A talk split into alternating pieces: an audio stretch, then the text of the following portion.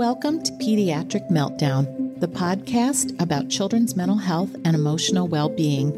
I'm Dr. Leah Gugino, a primary care pediatrician, and I created this podcast for the pediatric medical community and anyone who cares about children's behavioral health. Pediatric Meltdown offers thoughtful conversations featuring experts from the field. Learn practical strategies from the best and become a savvier clinician. Hey, listeners, welcome back to another episode of Pediatric Meltdown. And I am so excited about today's podcast because I really want to share something that was life altering for me, and that's the Child Psychiatry Access Program here in Michigan, known as MC3. Today, we're going to hear about the origin story of these child psychiatry access programs from one of the originators and also from our Michigan program. Dr. John Strauss is the founding director of the Massachusetts Child Psychiatry Access Program known as MCPAP. MCPAP was the first statewide program designed to address the shortage of child psychiatrists and is a model for the implementation of child psychiatry access programs, also known as CPAPs, in 46 other states. He is president of the National Network of Child Psychiatry Access Programs, a nonprofit dedicated to providing technical assistance and support to CPAPs. Dr. Strauss was responsible for the expansion of MCPAP to include MCPAP for moms to address perinatal depression, mental illness, and substance use. Legislation for the national expansion of both programs was included in the 21st Century Cures Act and the federal budget, resulting in completed procurement by HRSA, resulting grants to 21 states for children and 7 states for mom. Most recently, with funding in the American Rescue Plan Act, HRSA announced funding for 24 additional programs. Beginning in 2019, using the MCPAP model, Dr. Strauss designed the Massachusetts Consultant Service for Treatment of Addiction and Pain to assist adult primary care providers with substance use disorder and chronic pain issues. Dr. Strauss is Medical Director, Special Projects at the Massachusetts Behavioral Health Partnership, having retired from his full time position as Vice President of Medical Affairs. Prior to working at the MBHP, Dr. Strauss was Medical Director of the Fallon Community Health Plan. He currently is a member of the HEDIS Behavioral Health Measurement Advisory Panel, having been involved with HEDIS since its inception. Dr. Strauss is responsible for the technique of health plan measurement known as the hybrid method. He is a pediatrician having had primary care practice for 22 years. Dr. Strauss completed medical training at Columbia University pediatric training at Strong Memorial Hospital at the University of Rochester and was a Robert Wood Johnson Clinical Scholar at Johns Hopkins Medical School. Dr. Sheila Marcus is the program director and professor of psychiatry and immediate past section director of child and adolescent psychiatry at the University of Michigan Medical School, Michigan Medicine. She is the PI for the Michigan Child Collaborative Care Program, MC3, and oversees all aspects of that project. Globally, Dr. Marcus oversees education, development, and implementation, establishes partnerships with primary care providers, elicits feedback and modifies the program based on stakeholder input, provides oversight on program evaluation, and works with both the Michigan Department of Health and Human Services and HRSA on CQI. This is oversight and dissemination of the program. Her areas of interest include the integration of mental health treatment in primary care settings, and she has provided consultation to primary care providers for the last 25 years. In addition to MC3, she also oversees another large grant to provide training to 60 clinicians across the state of Michigan in trauma informed care. This is known as the Child Parent Psychotherapy for Young Children. Dr. Marcus has worked on several NIH funded research projects, including a project to examine the impact of treatment in pregnancy and postpartum and impact on maternal and child health outcomes, and has served as co investigator on a large NIH trial to understand pharmacologic and therapeutic outcomes in depression management. Please join me in welcoming these esteemed clinicians to the podcast. Hi, John. Hi, Sheila. How are you guys? Great to see you, Leah. Hi. Great to see you, Leah. Let's well, hope the weather's okay out your way. It's super cold. It is like burr. Like I'd like to go for walks, but I'm like, yeah, wind chill to five, not gonna do it. So yeah. Well, listen, I want to welcome both of you to the podcast and, you know, really wanted to talk about this uh, um, psychiatry support for primary care because we are doing a lot of mental health and behavioral health work and it, it's just tough and we we need our friends and uh, most pediatricians honestly if we said what would you like to do with this kid? they'd be like send him to a psychiatrist but you know that's not going to happen but then there was this brilliant thing that happened this child psychiatry access program and john you kind of started it and i just wondered if you could talk a little bit about first of all you know how'd you get in pediatrics and then what was your uh, stroke of brilliance that made this happen? Well, uh, thank you, Leah, for having me on today. Well, I went to medical school back in the 70s. And during medical school, I liked my rotations around kids. And I really was intrigued by public health and treating populations.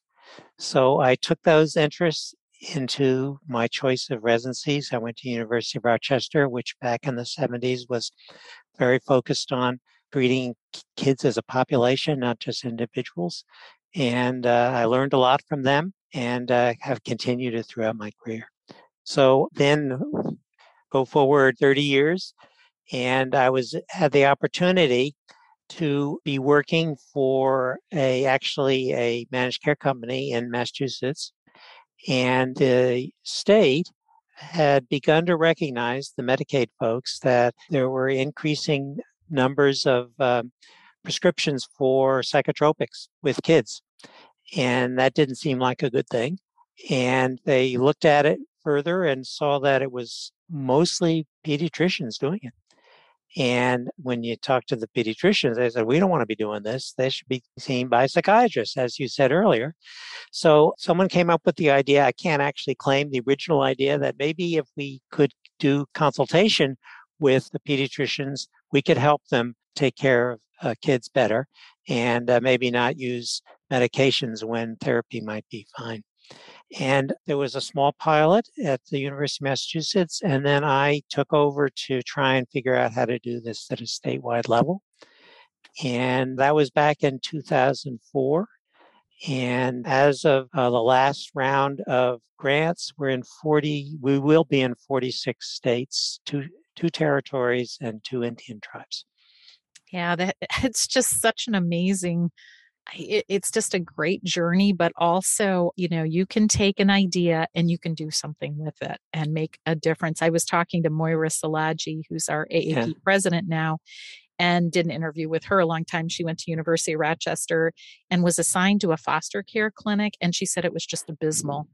Then she kind of yeah. changed the world for foster care. So I think to listeners out there is like your idea can become a thing. So right. that's amazing. Well, the, the folks that started it didn't see it as a population. They thought it was great. It was helpful for it. They helped a few of the, of the university-based practices, but they didn't see it as something that really could grow. And I immediately picked up that it was this was work for everybody. But the other principle is that was very important was that when they started, they sort of had the idea that a if a pediatrician or family medicine physician had a question about a kid, they'd see the kid, diagnose and develop a treatment plan, send the kid back to the primary care. But that meant that every kid who needed treatment would have to be seen by a psychiatrist. That wasn't going to help. It was better than the psychiatrist continue to see the child every three months or something, but it wasn't good enough to do it as a, for a population. Because remember, 20% of kids have a behavioral health need. So what, what I picked up on was that we had to make it so that we were not fishing for the pediatrician, but teaching the pediatrician to fish so that they could take over and not take over all the time because there's care that's appropriate in primary care. There's care that needs specialty care.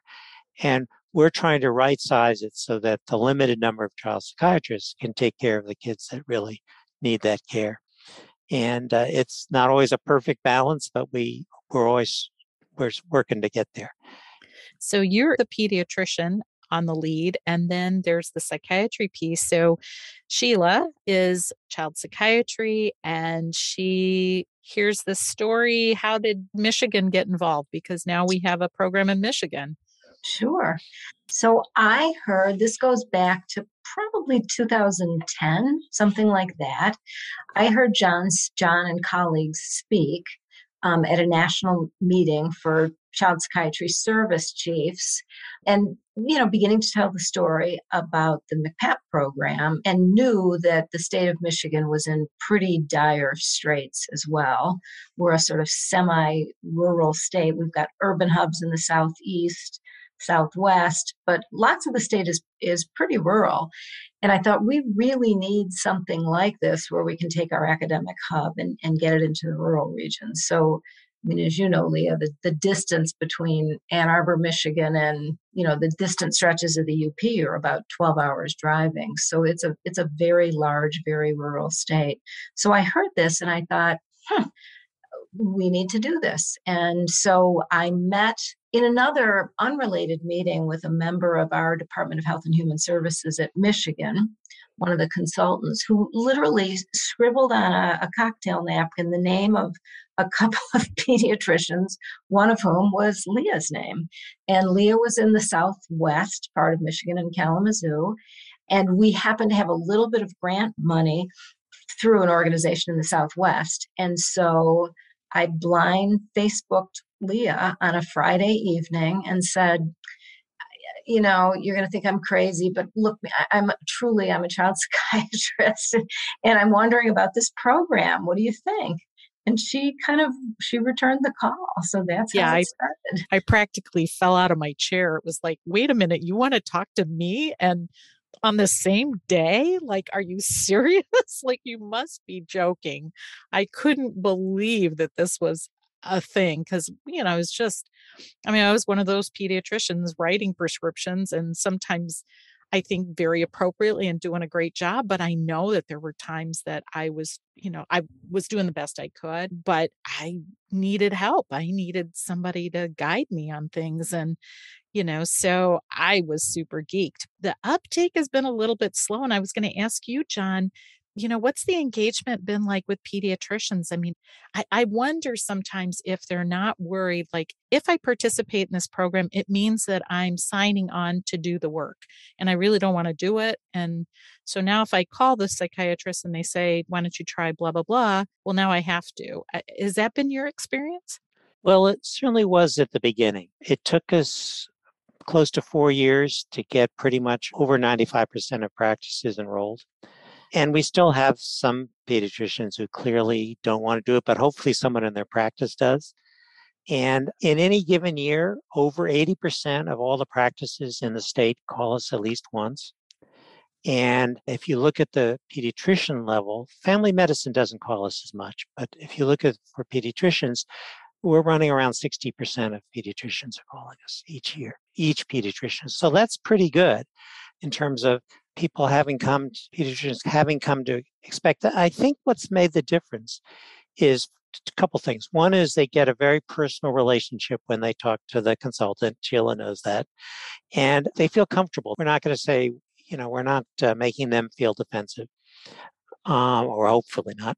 And we're trying to meet them at where they're at, move them along, you know so we're we're getting folks that are very sophisticated in what they are willing to do because they've been doing this for a while. But they also don't know that they really don't have a choice because they it doesn't help to go back and say to the mom i can't help you. And that's not the style of pediatrics. And being able to efficiently get help and we're very conscious and i'm sure sheila does this in michigan as well we're very conscious that we only have a limited amount of time and we really have to cut to the chase. We're not going to give a, half an hour lecture about whatever, but we educate over time and it's amazing what people do learn.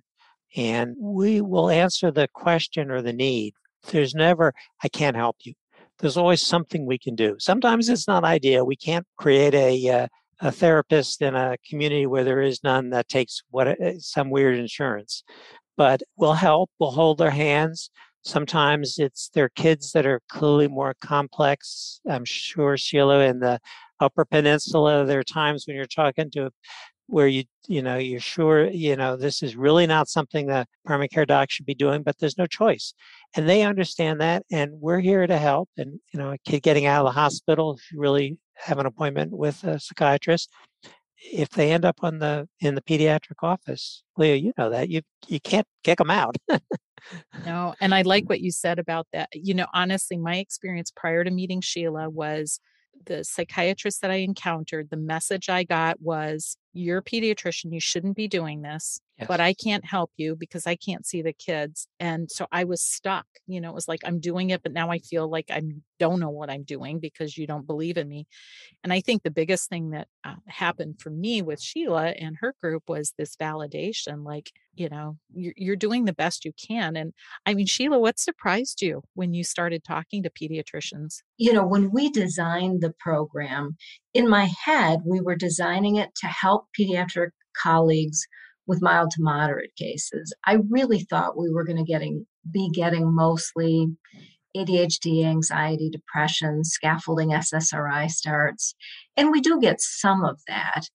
But more what we get are moderate to severe cases. I mean, part of what I say to people is this isn't hard because you're inadequate. This is hard because these are very complex cases. So when we look at our data coming out of the program in Michigan, 30 so we have a program for pediatricians and a program for obstetrics so we have both perinatal and pediatric programs of our moms 35, a third have had past suicidal ideation or past suicide attempts and hospitalization.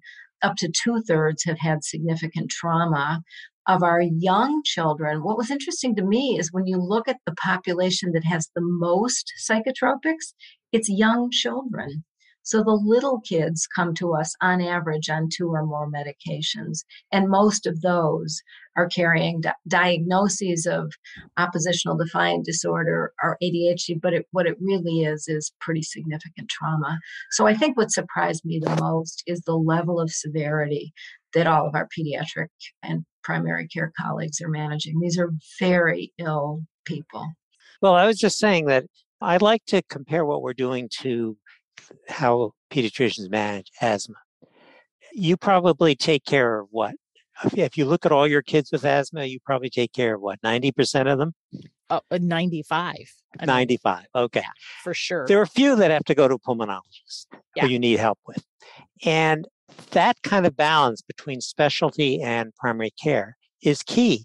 If every person with asthma, or even half of, pe- of the people, kids with asthma, had to go to a pulmonologist, the we, would have people wheezing all over the place. So it, it really depends upon the system working well. We're trying to right size, I call it right sizing. We're trying to right size mental health so that the specialists are taking care of the kids they should and the pediatricians are not. But if someone comes in wheezing that happens to be a tough kid that usually sees a pulmonologist, you're still gonna you're still gonna do something. sure. And I might call, I might call a pulmonologist. I think that was the thing that surprised me is, you know, in every other field of medicine, like endocrinology, I mean, I'd have a kid that's like, yeah, I think they have a thyroid thing. And I'd call my endocrinologist and say, hey, I've got this kid. I was thinking I should start some synthroid. What do you think? Is this the dose? Is that okay? And, you know, so that model was there. We just didn't have the relationships with our right. child psychiatrists. But in defense of, the of Sheila and the child psychiatrist, they didn't have the funding mechanism, the business mm-hmm. model, because they're getting paid per minute, basically. Whether it's a half an hour or a 20 minute visit or an hour visit, they're getting paid to, to do face to face treatment. And what we've done is provided funding so that they have the time to talk on the telephone. Eh, one of the things that a lot of the medical other medical specialties have is they're like we are in pediatrics where there's no fixed time for a visit. You, yeah, you I, vary I your visit by the complexity and what needs yeah. to happen. And sometimes, you know, it's a quick sore throat that takes you one minute. And sometimes even that sore throat ends up being not a minute because all of a sudden there's all sorts of other things that haven't been taken care of. So we vary a lot of the time. Psychiatry doesn't have the ability to, to do that. And therefore, that was why the callbacks are impossible.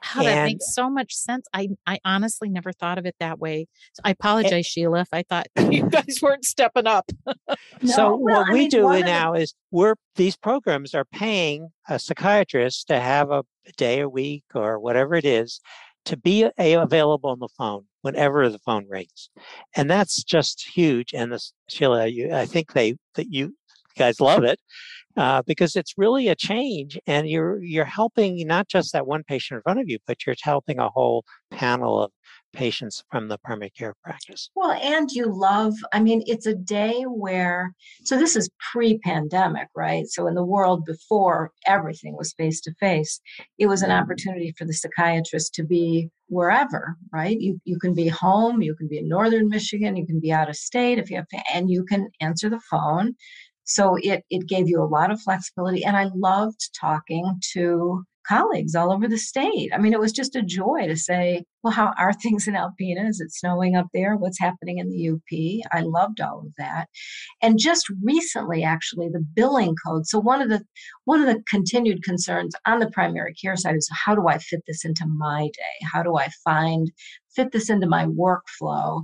And so we try to help facilitate doing online. You know, people can submit things online the night before and then we'll pick it up the next day. They say, you know, I'm seeing this kiddo at three, just call me before three. But the other thing is, if you're seeing a child on a given day and you talk to the psychiatrist that day, you can, using the 99215, you know, the add ons, you can you can use those consultation codes and just add them onto your visit length for that day if if the consult occurs in the same day. So that I think has been a plus in primary care too, because you can bill for it now.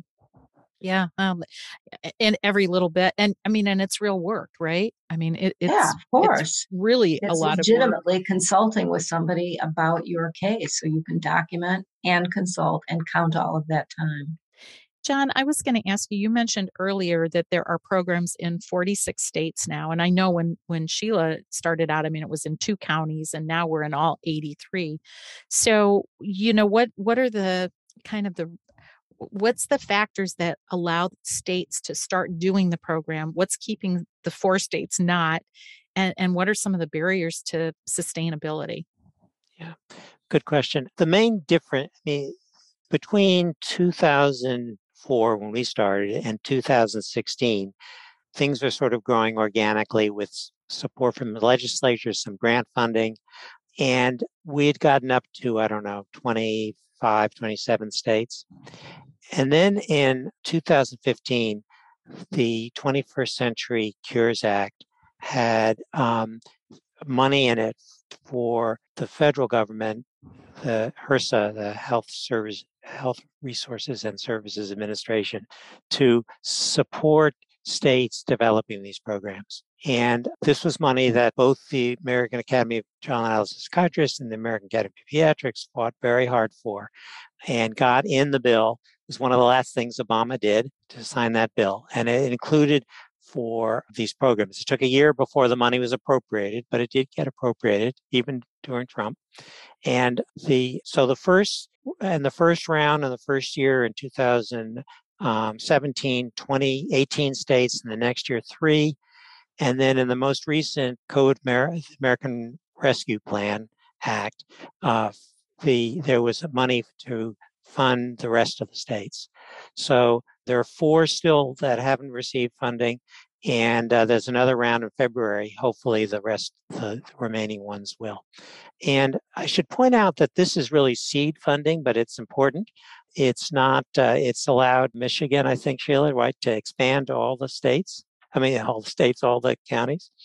And but in the long term, as has happened in Massachusetts and the state of Washington, this needs to become built into the insurance world. And in Massachusetts, the cost of the program is split amongst the insurers, and each insurer gets a bill. And uh, it's not very much money in in the world of insurance, health insurance. Very barely seen, and th- that way it builds. It becomes a sustainable funding source over time. And I don't know if, if, if there's been any movement in Michigan to do that, but it, it really is a long term way that these, these programs will continue to be funding funded because if you had asked me back in 2004 would we be here 18 years later, I would have said, You're crazy. By then, we'll have taught everything we know, everyone will have learned everything. And uh, mental health just isn't that way. No, I mean it's a it, right. it's an ongoing need, and the problems are the problems. And so, Sheila, what's what do, what do you think as far as what you're so, seeing in Michigan? Yeah, so Michigan, I would say Massachusetts is out ahead of where, you know, it is about five or six years ahead of where Michigan is. So we went from grant funding to something called the, it was under Governor Snyder, uh, the Governor's Mental Health and Wellness, which was a, a pot of money that funded this program for five or six years. And we now are under the Michigan Department of Health and Human Services budget we w- are working pretty act. We, we now have great advocacy, largely through the Michigan Academy of Peds, as well as advocates at business level and all over the state that are working with the state legislators and the, the sort of people making budget decisions about MC3. And it's now enough immersed in the legislative and the executive consciousness that that we're I, I think it would be not impossible to cut, but problematic to cut at this point. In terms of where we're going, Michigan is frankly a little more purple perhaps than than Massachusetts is. And so there's some talk about, well, maybe it would be the insurance programs or maybe it would be underwritten through a bottle tax or a gas, you know, but some kind of a thing like that that would also fund it. Or just get it to the point that it's a, a state line item although those also can be caught. But I, I think it's well enough known now by primary care and by schools and by hospitals and by businesses that it's pretty well entrenched in the state consciousness at this point. So we'll see. Well, you say purple. I would think that getting a tax raised would be harder than getting the insurers to pay, but we, we, never could have gotten a tax done. A tax, yeah. yeah. Well, I mean, and Sheila, there, Michigan, you mentioned has perinatal program. I mean, can you talk mm-hmm. a little bit about? Not all states have these dual programs, but sure. what what's that look like? So um, we st- we started the perinatal program really right toward the beginning, and some of that was just totally serendipitous out of uh, sort of where the, the Michigan program grew. So Ann Arbor, Michigan is where a woman whose name is Selma Fraiberg, she's sort of seen as the grandmother, if you will, of infant mental health. She trained here. And so infant mental health grew up out of here. As a result, many people who train in either pediatrics or OB or perinatal medicine have this sort of infant mental health lens. So um, my personal desire, when I came out of medical school, I thought hard about OB, pediatrics, child psychiatry. Our family joke is that my dad is a pediatrician, my mother is a social worker. So if you made a pediatrician, so you're going to get a child psychiatrist, which is what, what they got. But I really loved all three of those fields. And so it was logical to me when I you know, saw these children who were traumatized that I really needed to treat their caregivers too. And uh, for the beginning of my career, I did a lot of work in OB and OB screening. And that if you're treating a mom for postpartum illness or prepartum illness, you got to think about the baby and the attachment issues and how to make sure that the dyad is healthy. So for me, it just made a lot of sense. If you're doing this at your specialty care site, you want to be supporting your primary care colleagues in the same way. So our perinatal, pro, the portion of our program that serves moms, pre and, and postpartum, has many of our child psychiatrists. So, so several days of the week we have a perinatal psychiatrist and a pedi- and a pediatric psychiatrist, and some days it's one of us that does both. But all of the time we're thinking about if we're thinking about trauma in the mom, we're thinking about what does this mean for the baby. We're thinking about infant mental health services. We're thinking when we treat the mom during pregnancy, what are we going to do about the sleep schedule after the baby is born? Um, so I really like the fact that the Michigan program is dual. It's sort of very consistent with our Zero to Thrive notion, which is a program at Michigan serving pregnancy through age five. Well, I years. think it it makes sense with our, you know, sort of continuum because you know we're we're asked and expected to screen these mamas for postpartum mm-hmm. stuff and not that i would treat the mom but i would be nice if i I mean, I could call MC3 and say, Hey, I've got this mom. What do you suggest? And you might say, Well, call your OB and tell them to call us too. Right. You know, so right. it just makes a nice net. I mean, what are some of the other? But, and, oh, go ahead. I'm sorry, John. No, Leah, I, I think that one of the things that, because we also have, we call it MCPAP moms, and is that it's really been an extension of this kind of, of support for primary care specialty which OB mm-hmm. really is, because two thirds of women who get postpartum depression are identifiable for delivery. About a third before pregnancy, and then a third during pregnancy, and then a third truly postpartum. So the challenge has been that most of prenatal screening was mental health screening was not being done in, in prenatal care. And so these programs have had to take the OB world and train it to do screening and understand. And again, they're not going to find a perinatal psychiatrist if they, someone screens positive. So to understand what to, how to evaluate and how to tr- manage this person uh, during pregnancy, and that's they've really. I mean, these you know, remember OBs are basically surgeons. They've really taken to this, and it's been very successful across the country.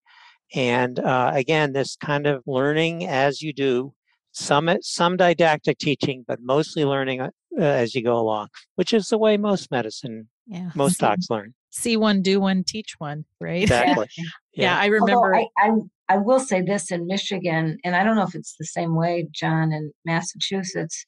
We definitely get calls from OBs, but we get more calls from nurse midwives and nurse yes. practitioners yeah. on the OB side of the but, house. But but of course the the the standards have changed now. Prenatal care is supposed to include a a depression screen, but mm-hmm. it's uh, and that's uh, relatively new. Yeah. In, what five years ago? But the whole practice is screening. So yes, it's usually the midwives who are calling, but the the the obstetricians have had to recognize that the workflow has to include the screen and has to include mental health care yeah. well everybody has to be on has to be on board and one of the things that when we had talked previous to this podcast uh, sheila you talked about next gen training tell, tell me what you mean by that Sure. Well, that was actually part of. So, John, you're absolutely right. The the HRSA grant allowed Michigan to expand into all counties and into what we call our next gen. So, part of what we were hearing from pediatric and family colleagues is you know, I wish somebody had told me in training that this is what my life would have looked like because I would have paid attention to that one hour lecture I got on all of mental health. And so we decided that we needed to move the training not just to practicing pediatricians and family medicine docs, but into the into the training programs. And we're fortunate in that we partner with Michigan State, and Michigan State has these essentially community campuses, educational campuses throughout the state of Michigan with training programs. And so we are we are training through through most of those programs and are doing likewise in with nurse practitioners and PAs etc. So that's sort of we, you know, part of what we like many of the programs offer are these panel reviews and brown bag lunches and case consultations, and those lend, are lend themselves really nicely to the residents. You know, so if you can call the training director and say, you know, say in May, for next year's didactic series if you ever have a brown bag lunch thing and you want you know an expert to come in and do mental health we'll do it for you. And then they can usually get it hardwired into their didactic schedule for their noon conference. Sheila i don't know if you've tried it though. I know uh, sandy fritsch has done did this when she was in maine where she actually had one of the child psych fellows be a consultant to their to the permit to the to pediatric the continuity program so that they sort of built in this this mm-hmm. process right from the very beginning and they mm-hmm. the child psychiatry fellows learned to do it as and the pediatrician learned how to what they could ask for in terms of advice yeah i mean i feel yeah, like honestly i wish that child psychiatry rotated through our clinics and that we could rotate through theirs because yeah. I mean, child psych, I think what pediatricians are really good at is development. I mean, it's like our thing. I mean, we know what normal development is and we know what when it's not normal. And or when we need something when it's not typical. So you know so i think we could like cross pollinate that way and I, I, would love to see that. I, I think one of the other things um, john i think you had talked about earlier another area of expansion was substance use and yes. we just have so little access to you know even therapists that know anything about substance. What are you what are you hoping to develop? Well in massachusetts we're very lucky because we have Boston Children's Hospital has a substance use service led by Sharon Levy, sort of the na- one of the national experts on teen substance use. And so they have they're available as consultants now. So if we get a call around substance use, they will one of one of their team takes the call. And if and, and we also now have added virtual counseling to that team so that because there's been a lot of emphasis on SBIRT. So you, you in primary care where you screen and you do brief intervention, then referral to treatment. But unfortunately, these days there's a lot of kids that are in between brief intervention and referral to treatment. They're not going to go to a state-run substance use program. They're vaping. They're using more nicotine. You know, uh, vaping with nicotine or marijuana, whatever, and it's it's it's disrupting their education and their life. And those kids are not they're not as dysfunctional as ones that usually we go to a full immersion substance use program.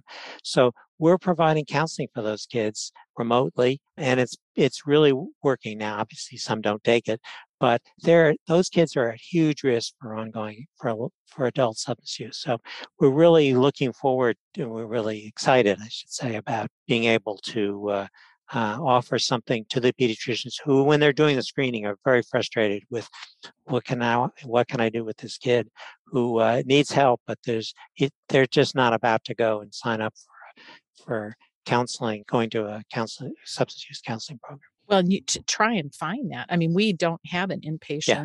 Un, inpatient substance use program in Michigan at all. Period yeah. for teens, and and trying to find a therapist that you know. I mean, I had a kid that had cyclic vomiting because of marijuana use, and yeah. to try and find somebody who had that expertise, no. that that's really, I it's very smart.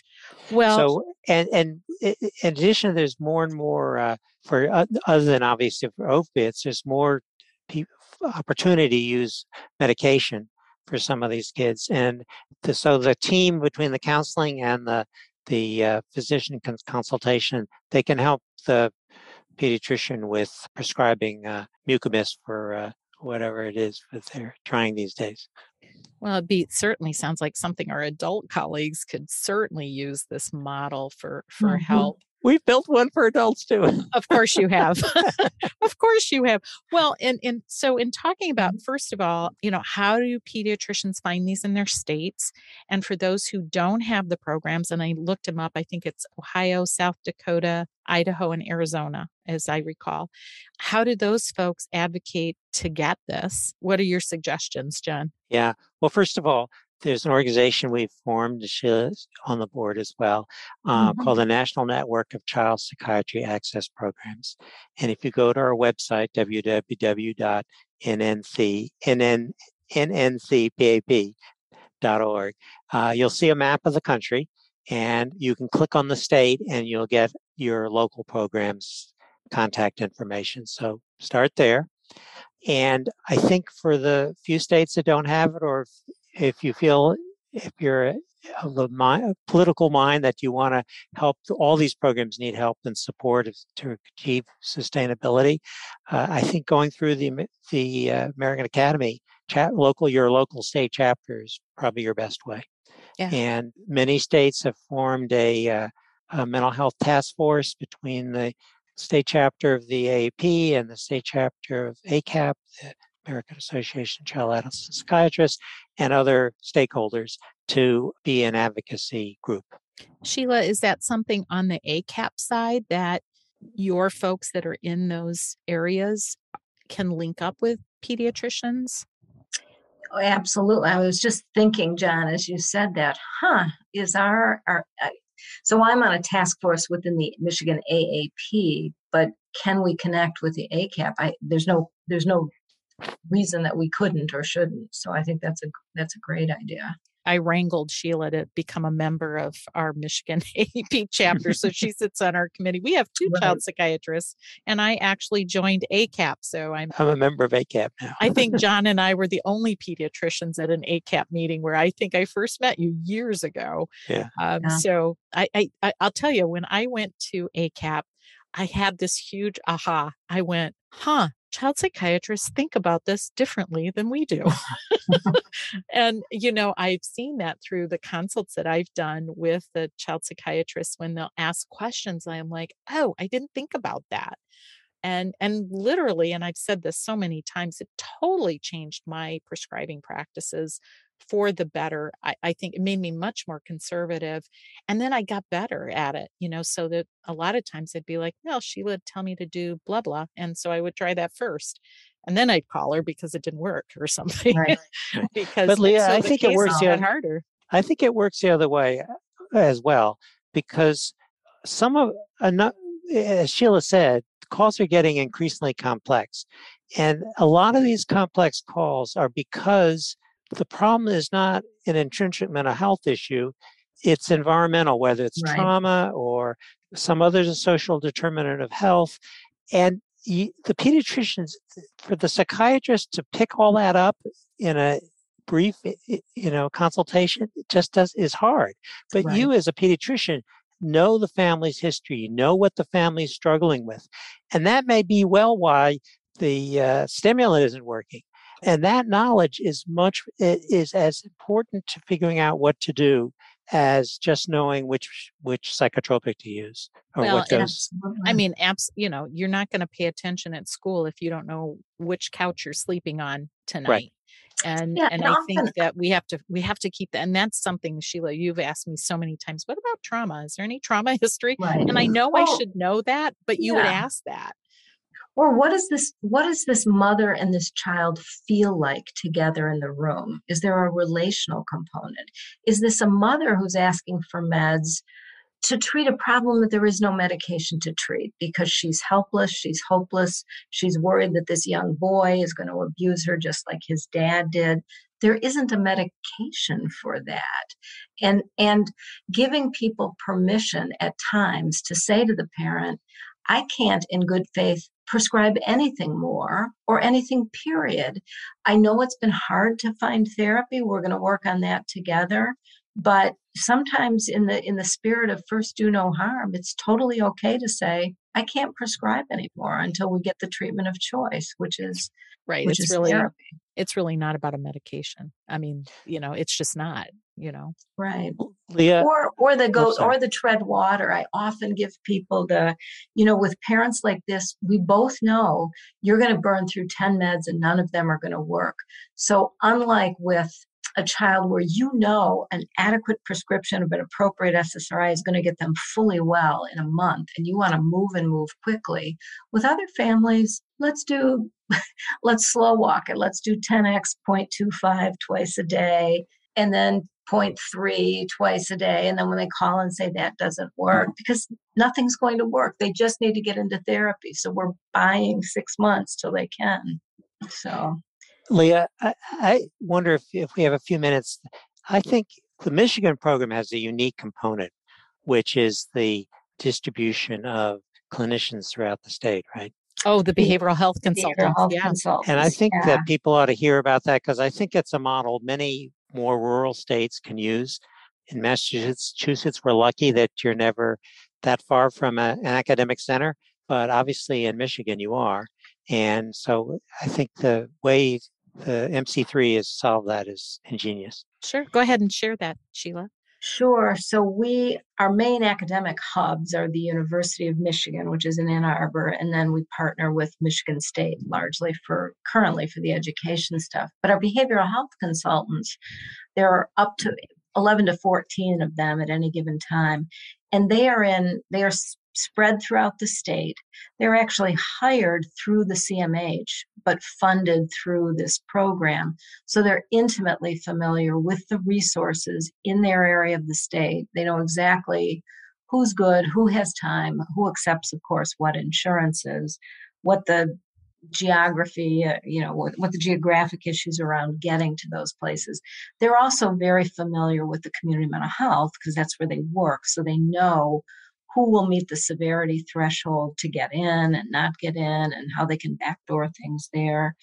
Um, so I do think that that geographic that that sort of regional distribution and the fact that the phones are sort of switched off so we have a model where on any given day or days of the week several of them are embedded in clinics and when they're embedded the phone rings to somebody else's phone they'll, they'll get us the phone consultations the psychiatric phone consultations but plugging in the resources always goes back to the to the local person I wonder um, now too. One of the things you had mentioned, John, is sometimes about not being able to find a therapist who has this type of insurance with COVID. Now we have this whole new kind of opportunity to use you know somebody in the up could use a therapist from you know right. detroit and so but connecting those so that the you know the behavioral health consultant in the up could talk to the one in detroit and say hey i've got somebody that needs this kind of help? Do you have somebody down your way?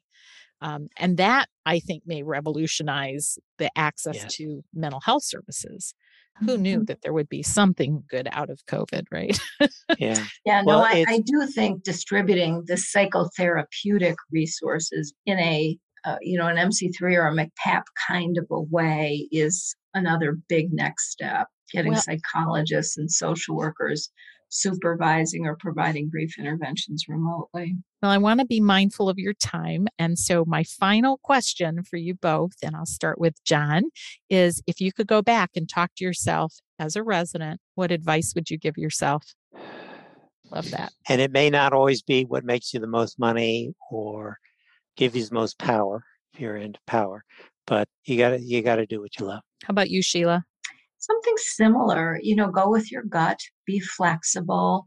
I mean as i said when i came out of school i was not sure about which path whether it was ob peds or child psychiatry but having done child psychiatry and overseen both pediatric and a perinatal mental health program i mean you you don't have to do it all at once. A, a career is a long time so enjoy the journey enjoy the ride and and you know, do what you love and be flexible in doing it. Wisdom from both of you. Thank you so much. I appreciate your time and all the work that you're doing. And I mean, you guys are both visionaries, and I think it's really important what you're doing for for primary care and for psychiatrists because I I know it goes both ways. So thank you so much. Thank you. Thank you, Leah. Have a great day. Take care.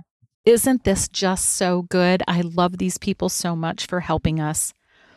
So here are my takeaways. Number one, what began as a few Massachusetts psychiatrists helping a few pediatricians in 2004 became a national program that is now in 46 states in 2022. One person's idea can begin a movement. That person could be you. Number two, 20% of kids will have a mental health disorder, and pediatricians are writing most of the psychotropic medication prescriptions.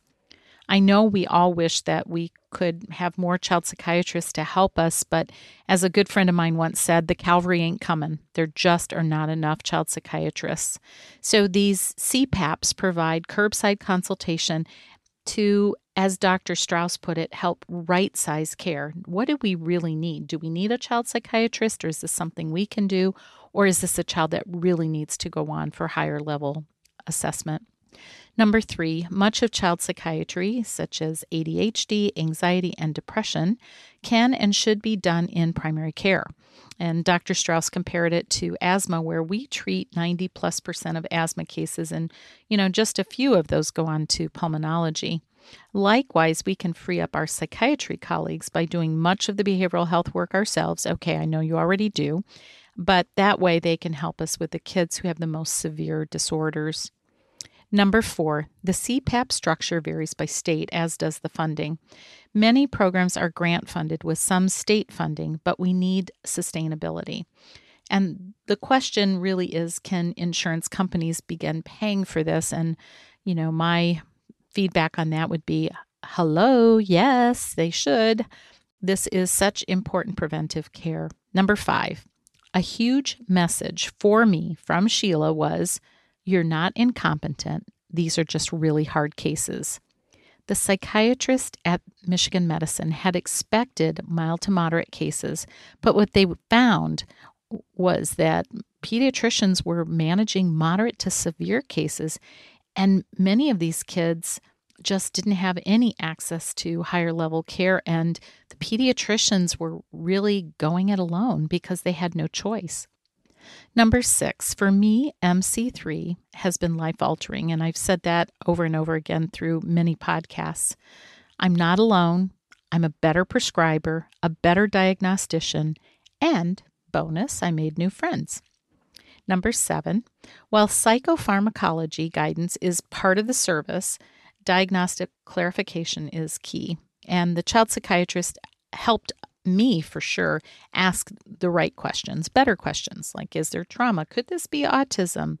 What about social determinants of health? What about family history? Number eight, in the most difficult scenarios, there is often trauma, including multi generational trauma, poverty, and social determinants of health. This isn't psychiatric pathology. It is a response to adversity, and it looks like anxiety, oppositional defiant disorder. That is the disorder description I hate the most because I think it is so not helpful, and conduct disorder. And medication is not the remedy.